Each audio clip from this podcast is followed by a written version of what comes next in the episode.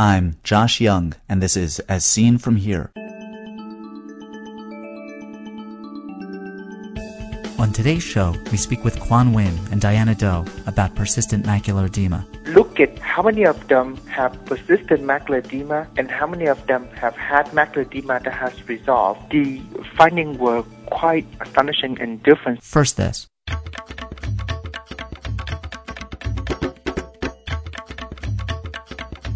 You can participate in As Seen From Here by calling our listener response lines. You can ask questions of our guests or discuss the topics yourself. Listeners in the United States dial area code 646 808 0231. Listeners in the United Kingdom dial 020 7558 8275. Messages left on the system may be included in future episodes of As Seen From Here. The listener response lines are in beta testing. You're supposed to hear a nice greeting welcoming you to the show, but for now, all that you'll hear is this.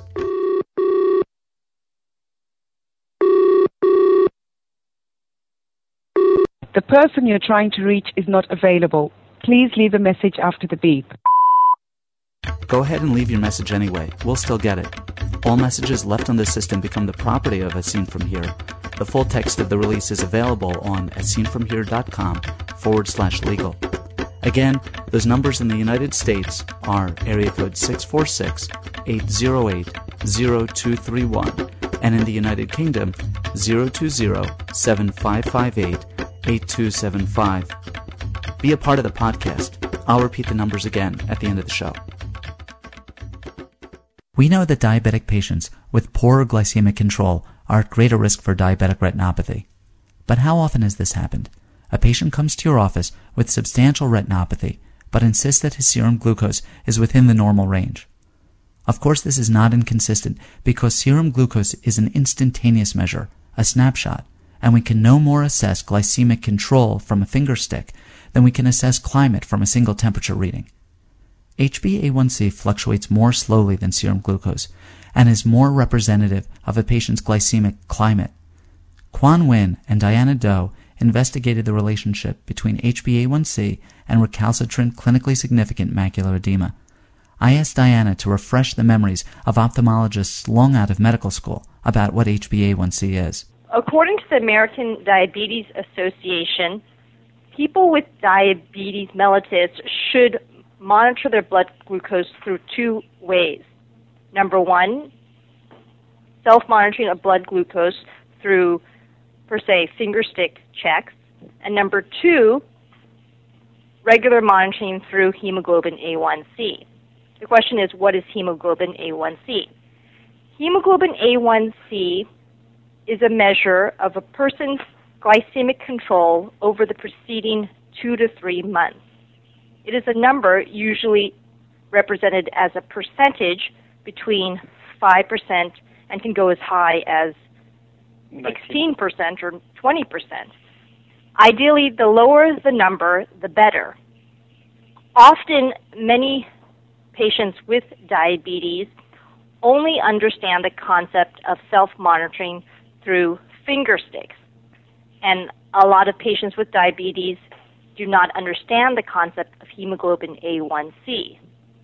We believe hemoglobin A1C is a more accurate reflection of glycemic control because it averages a person's blood glucose over the preceding two to three months and gives a better indication of the fluctuations that can occur over uh, several months. And that's why for our study, we looked at hemoglobin A1C because we thought that would be a more consistent marker to indicate to us if hemoglobin A1C was associated with persistent diabetic macular edema. Quan, can I get you to describe the design of the study? Often the diabetic mellitus is stable systemically, yet the eye disease, the diabetic retinopathy, still persists. Based on previous study, we do not have a closed monitor way in order to indicate at what level of hemoglobin A1C I should discuss with my colleague in internal medicine and endocrine so that the macular edema can be in better control. We decided to set out this study to answer that question, at least help us to begin to look at this question. we retrospectively look at the number of patients who have come to our clinic between a two years period, and to then look at how many of them have persistent macular edema and how many of them have had macular edema that has resolved. So then we look at the two different groups with a control, look at the patient with persistent macular edema and one that have macular edema that resolve. We try to correlate with the hemoglobin A1C level within the three month period of time at the time at which the persistent macular edema or the resolved macular edema is detected. And subsequently, during the analysis, we looked at the various range of hemoglobin A1C, the number of laser that was needed between bilateral disease and unilateral diseases.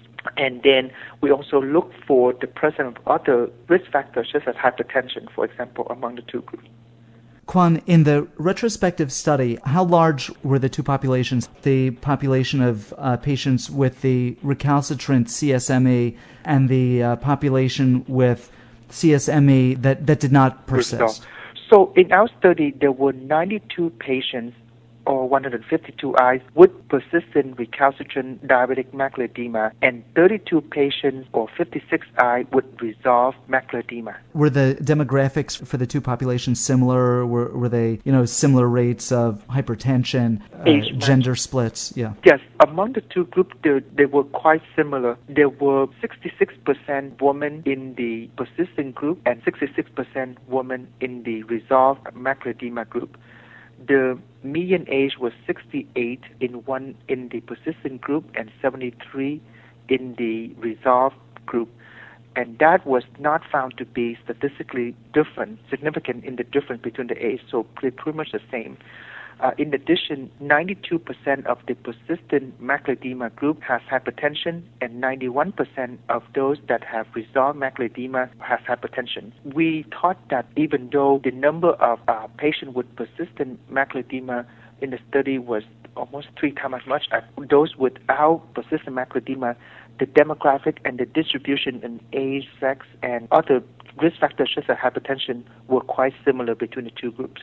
Let me ask this next question to Diana. Prior to, to this study, was there evidence that HbA1c levels were, were correlated with diabetic retinopathy? Yes, there is evidence in the published literature that hemoglobin A1c is correlated to diabetic retinopathy. In fact, there have been two landmark studies. The first study is the Diabetes Control and Complications Trial.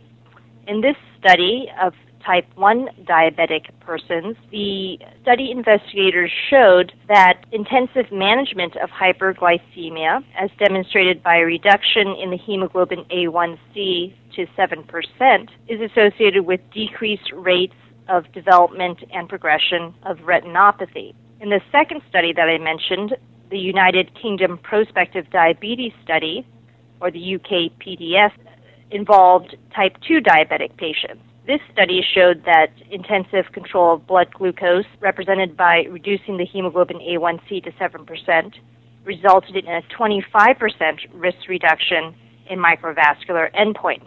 So both studies showed that reducing hemoglobin A1C decreases the rate and development or progression of retinopathy. Back to you, Quan. What in this study defined recalcitrant CSME? The definition that we use to define persistent or recalcitrant clinically significant macular edema include examination by contact lens biomicroscopy and fluorescein angiography that indeed show the presence of macular edema. The term recalcitrant in this case is defined that in type of macular edema, a patient who has had at least two focal laser photocoagulation performed according to the ETDRS guideline. The patient must also have had the last laser at least three months before the time at which he or she was diagnosed with persistent macular edema. In other words, the patient should have macular edema at the time of enrolling in the study, but also he or she must have at least two lasers performed in that eye prior to the time of enrollment, and the last laser must be at least three months before the enrollment time. Can you tell me then, on examination uh, and in history, how the patients with resolved CSME presented as compared to those with recalcitrant CSME? At the time of examination, based on contact lens biomicroscopy, and we do stress the use of contact lens biomicroscopy because that will allow us to best visualize and evaluate the macular thickening and the presence of other evidence for macular edema. In the group that was found to have resolved macular edema, clinical examination with contact lens biomicroscopy did not show any evidence that would have suggest the presence of clinically significant macular edema, again based on a clinical diagnosis. At the same time, fluorescein angiography uh, was performed in some cases and again did not show the evidence of leakage that would suggest the presence of macular edema. I have to say that this study was performed as a retrospective study. So therefore, we only look at the examination that has been done in the previous time, but the time of January 2002 and 2004. At that time, optical coherent tomography or OCT was not well used in the clinical settings. We did not use any OCT criteria to make or not make the diagnosis. Can you tell me what your findings were? Was there a difference in, in the HbA1c levels between the, the patients with recalcitrant CSME and uh, those with resolved CSME? Yes, uh, the finding were quite astonishing and different, just as we expected. The median hemoglobin A1C among those with persistent macular edema was 8.7%, with a range from 5.3 to 15.6%, while the median hemoglobin A1C among those with resolved macular edema was only 6.6%, with a range of 5.3 to 9.7% and the p-value for the difference was quite small, 0.0005, illustrating that the difference was quite statistically significant. We also look at the patient with persistent macular edema and then also ask the question, what about persistent unilateral macular edema versus persistent bilateral macular edema? In other in patients, those that have only one eye with persistent macular edema versus those with bilateral persistent macular edema, the hemoglobin A1C was 8.5% as a median among the patient with persistent unilateral macular versus a median of 8.9% among those with persistent bilateral macular. So, not only was there a significant difference between those patients who had recalcitrant CSME and those who didn't, uh, obviously with the recalcitrant group having a higher percent of HbA1c, uh, but there was also a relatively higher level in HbA1c levels for patients with bilateral recalcitrant CSME as, as opposed to those who had pathology in just one eye. Yes, that's correct. Diana, is there evidence in this context that lowering the HbA1c levels helps? Our study looked at levels of hemoglobin A1C in patients with either recalcitrant diabetic macular or resolved diabetic macular Although there is no published prospective study that evaluates whether lowering hemoglobin A1C will decrease the rate of recalcitrant diabetic macular edema, we can only extrapolate from previous studies such as the DCCT or UKPDS studies to infer that lowering hemoglobin A1C or having tighter glycemic control will help decrease the rate or severity of retinopathy. The DCCT study did look at the risk of macular edema, and in that study, tight glycemic control resulted in reduction of the risk of macular edema by 23%. That study did not look at people with persistent or recalcitrant macular edema.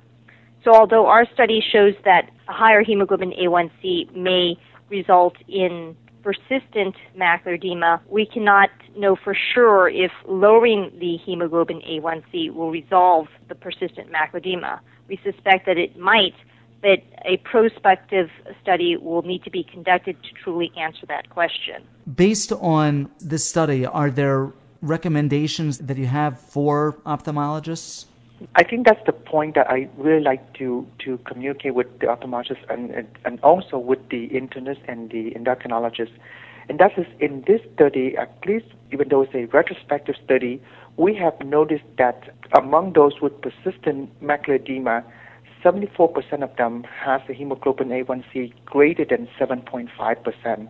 In my experience thus far, often patients with hemoglobin A1C just above 7.5% is usually considered by the internist or the endocrinologist to be relatively stable if the nephropathy and, and or the neuropathy is stable. However, I'm making a, um, a, a request out there and I believe that for patients with persistent macular edema, perhaps the ophthalmologist uh, can then communicate with the primary care provider or the internist or the endocrinologist to perhaps try to provide even tighter control uh, for the patient so that the hemoglobin A1C can be lower even further uh, be below the level of 7.5%. Now, obviously, everything needs to be done in the context of the patient and to see if the patient can tolerate this low level. So, I do not necessarily recommend drastic and rapid um, immediate reduction down to that level, but rather to use that as a target the endpoint for which the effort of the physician and the patient can target at that point. In other words, to try to get to as close at that point as possible of uh, 7.5% or less. This study was a retrospective study. Do you guys have plans to do a similar study, but a, a, as a prospective study? Yes, we are planning. It's actually we are planning at as a um, uh, as a multi-center trial, but as you can see, the, the cost that will be associated with such study will be quite tremendous because one would then um, look at a perspective to try to see how tight and the control is, and then to follow the patient over a number of years. And so we are uh, planning such a project uh, involving multi-center but that will be depending on uh, whether or not we can obtain government funding because obviously it's, it's going to be an expensive trial to, to evaluate all that aspect. In the meantime, we can also um, entertain the question of whether we can do this, but even a bigger retrospective study, which may still add some more information to this uh, regard. With the next study, we can also perhaps look at other risk factors that uh, that Dana and uh, and and I and other uh, in this paper have begun to entertain. I think the other risk factors that are important and should also be included in future studies um, include the measure of person's hypertension control, uh, hypercholesterolemia, evidence of diabetic renal disease, congestive heart failure, and um, perhaps even long-term measures of um, the hemoglobin A1C to look over a longer time period uh, to truly evaluate if changes in hemoglobin A1C, such as a reduction in hemoglobin A1C, will help patients with chronic diabetic macular edema um, resolve their macular edema if the hemoglobin A1C were to be lowered over a period of time. So I think a prospective study is something that we would like to accomplish um, but certainly we'll have to consider all these important comorbidities um, when we plan this study because each one of those factors that I mentioned um, can also contribute to progression of diabetic retinopathy.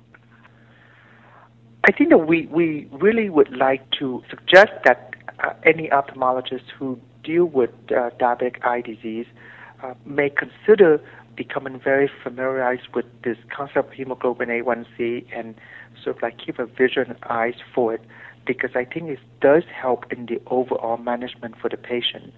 When a patient thought to need multiple session of laser and or other treatments such as individual steroid injection or whatever modality that the physician begin to initiate for the patient because of the persistent macular edema, perhaps then uh, glycemic control should then be evaluated to determine whether or not that can play a role in the management of the disease because certainly unless the underlying disease, in this case diabetes, is under control, uh, one shouldn't necessarily just expect that anything done locally will be able to control or resolve the macular which is due to a more generalized cause.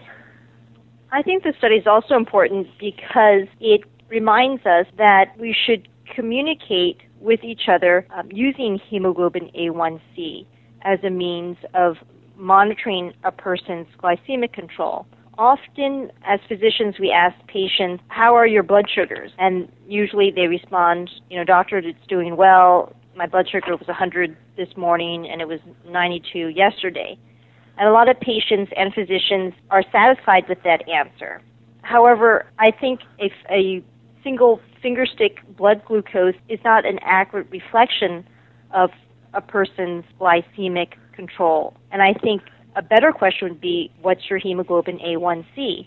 I think besides having physicians or ophthalmologists more acquainted with the concept of hemoglobin A1C, we also need to help educate our patients, especially the ones with diabetic retinopathy, about hemoglobin A1C so they are more active in their uh, understanding of their disease process.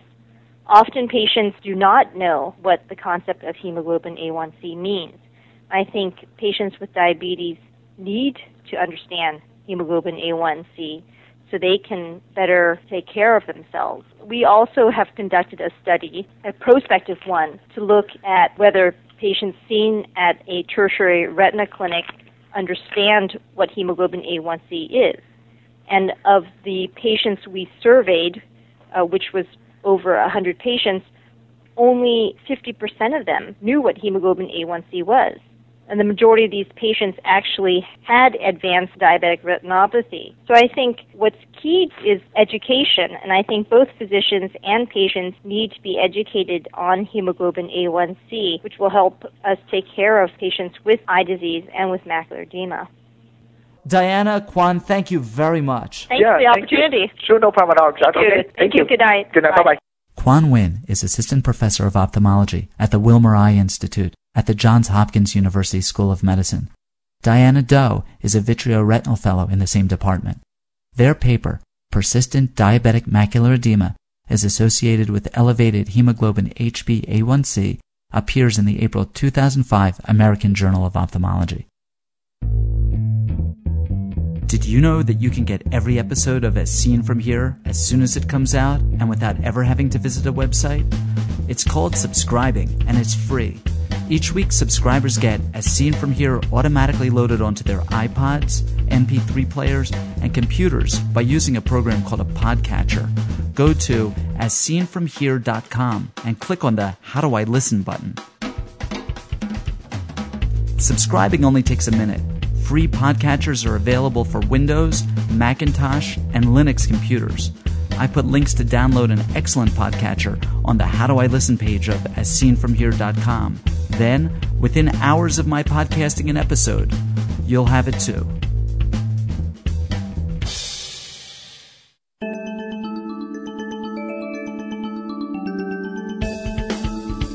Ask questions of Dr. Nguyen or Dr. Do or any of our previous guests, or make a comment about any of the topics we've discussed. These interviews are meant to be the beginning of a conversation in which you can participate. Call our listener response lines. In the United States, dial area code 646 808 0231. In the United Kingdom, dial 020 7558 8275 or Skype jyoungmd. Those numbers can be found on our website as seenfromhere.com. Be a part of the next podcast. I'm Josh Young.